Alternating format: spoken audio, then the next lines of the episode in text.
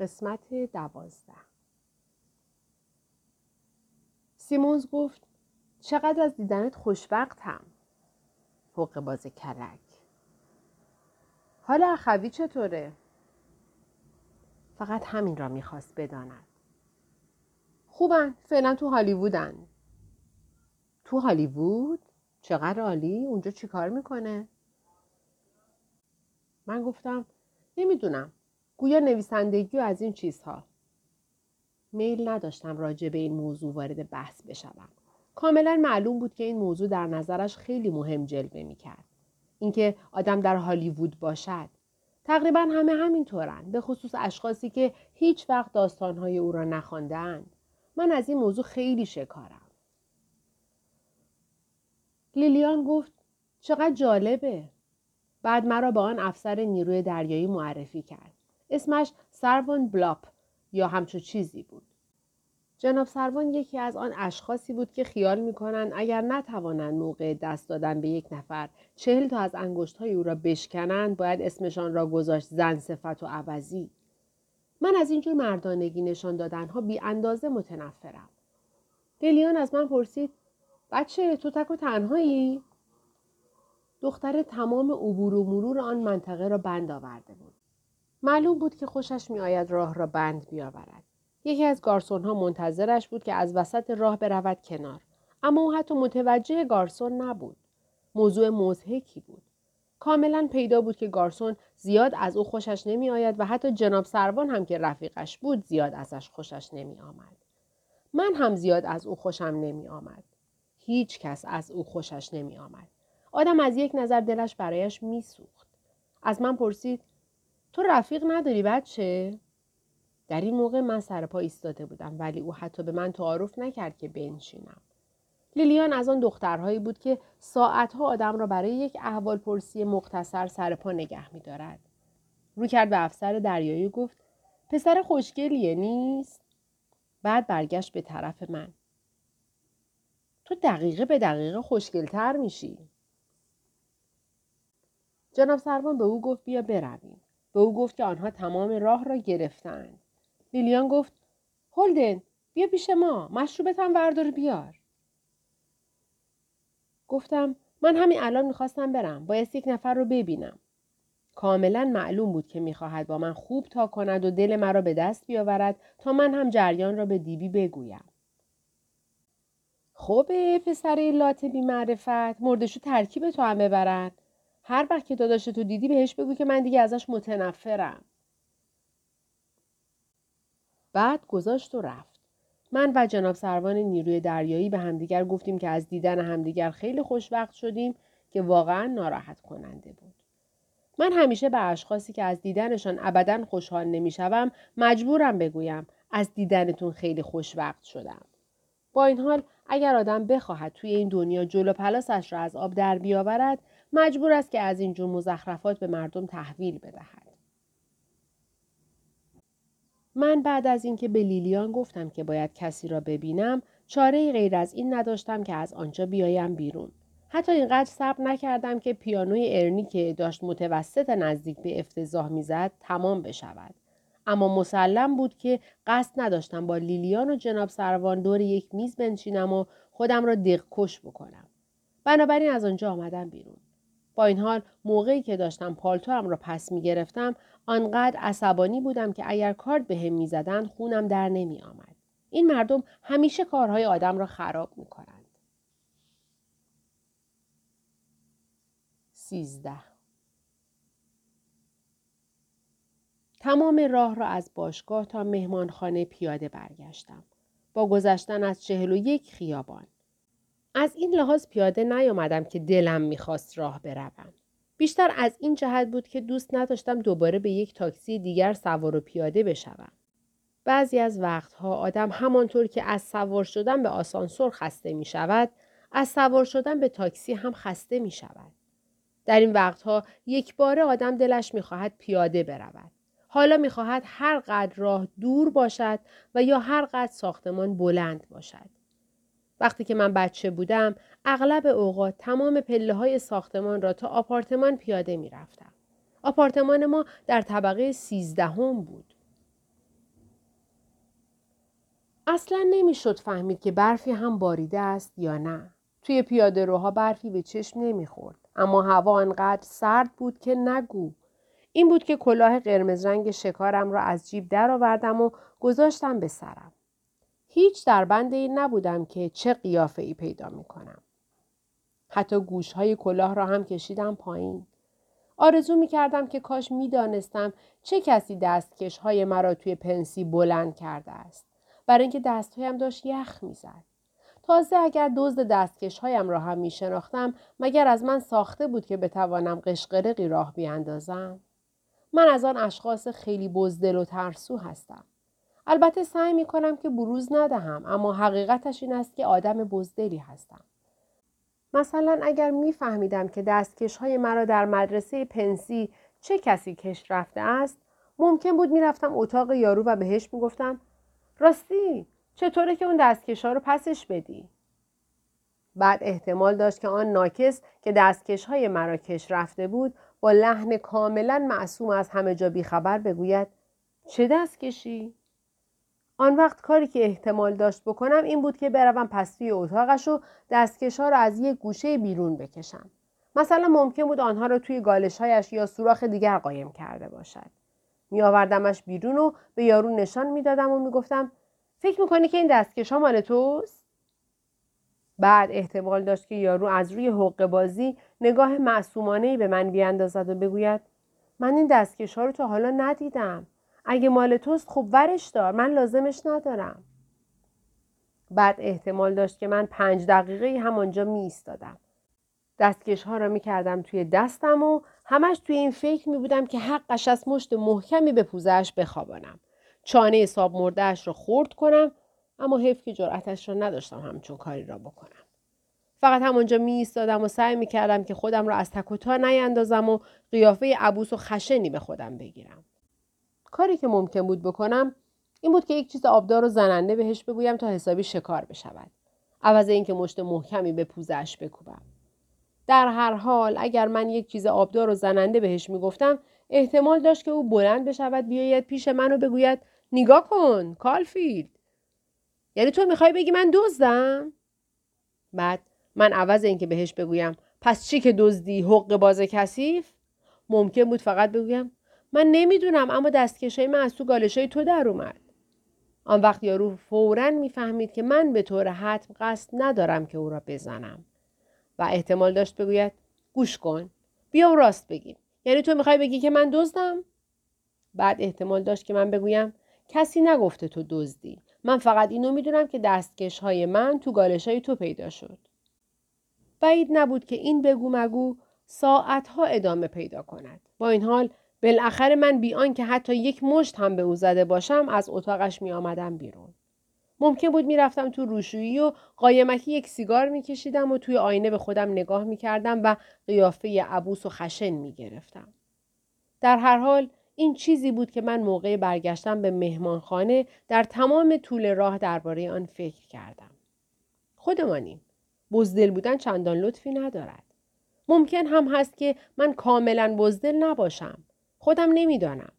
فکر می‌کنم شاید تا اندازه ای بزدل باشم و تا اندازه هم از آن آدم هایی هستم که اگر دستکش هایشان را گم بکنند چندان اهمیت نمی‌دهند. یکی از بدبختی های من این است که هر وقت چیزی را گم بکنم زیاد به آن اهمیت نمی دهم.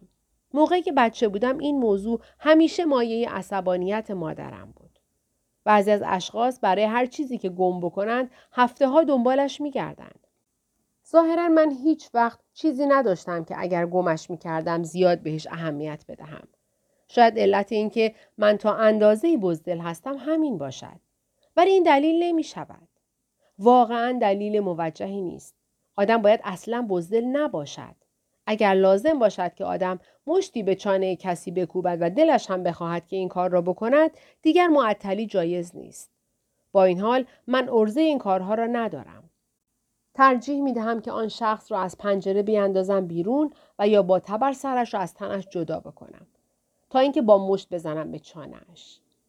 من از دعوای با مشت تا بخواهید دل خورم. هیچ باکی از این ندارم که چقدر مشت بخورم. گویین که دلم هم برایش لک نزده. اما در دعوای با مشت از آنچه واهمه دارم صورت حریف است. بدبختی من اینجاست که تحمل نگاه کردن به صورت حریف را ندارم. اگر چشمای هر دو طرف بسته باشد باز می شود گفت یه چیزی. با این حال اگر خوب فکرش را بکنید می بینید که این هم یک جور بزدلی است. ولی در هر صورت چیزی غیر از بزدلی نیست. آدم خودش را نباید گول بزند. من هر اندازه که بیشتر راجع به دستکش هایم و بزدلیم فکر می کردم بیشتر ناراحت می شدم. و ضمن اینکه داشتم راه می رفتم تصمیم گرفتم بروم یک جای و چیزی بخورم. در باشگاه ارنی همش سه گیلاس زده بودم و تازه آخریش را هم تمام نکرده بودم. من یک چیزم خیلی خوب است و آن این است که ظرفیت هم خیلی زیاد است.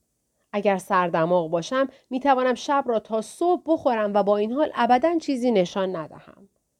یک دفعه در مدرسه ووتون با پسری که اسمش ریموند گلدفار بود یک بطر گنده خریدیم و آن را در یک شب یک شنبه در نمازخانه مدرسه جایی که کسی نتواند ما را ببیند در یک نشست تا قطره آخر خوردیم.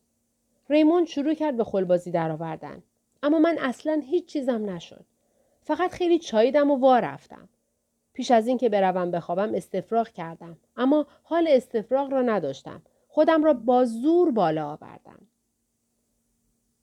به هر صورت پیش از اینکه به مهمانخانه برسم شروع کردم به رفتن به طرف نوشگاهی که ظاهری فکستنی داشت. اما دو نفر که لول لول بودند از آنجا بیرون آمدند و از من پرسیدند که راهروی زیرزمینی کجاست. یکی از آنها شباهات زیادی به اهالی کوبا داشت و موقعی که داشتم راهنماییش می‌کردم بوی گند نفسش می‌زد توی صورت من. بالاخره از رفتن به آن نوشگاه به کلی منصرف شدم و یک راست برگشتم به مهمانخانه. توی سالن هیچ کس نبود و چنان بوی ازش بلند بود که انگار پنجاه میلیون تحسیگار کف زمین انداخته باشند. جدا بوی بدی می‌داد. من نه خوابم میآمد و نه خسته ای چیزی بودم. ولی یک حال به خصوصی داشتم. از خودم بدم می آمد. دلتنگ بودم. تقریبا آرزو می کردم که کاش مرده بودم. بعد ناگهان توی دردسر عجیبی افتادم.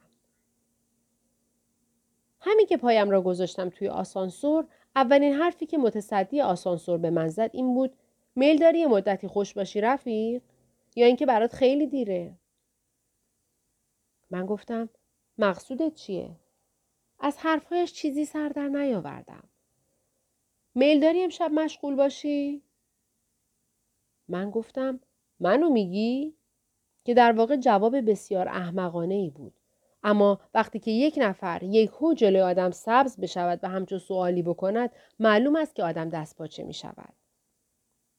آسانسورچی پرسید چند سالته رئیس؟ من گفتم می‌خواستی چیکار؟ 22 سال. خب چی میگی؟ میل داری یا نه؟ یه نوبت 5 دلار، شب 15 دلار. به ساعتش نگاه کرد. یعنی تا ظهر هر نوبت پنج دلار تا ظهر 15 دلار.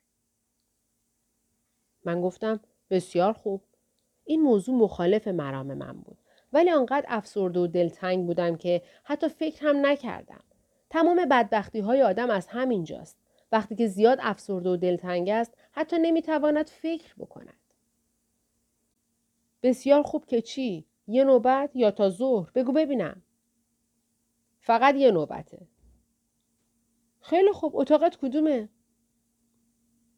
من به اتیکت قرمزی که شماره اتاق من روی آن نوشته شده بود و به کلید اتاق وصل بود نگاه کردم.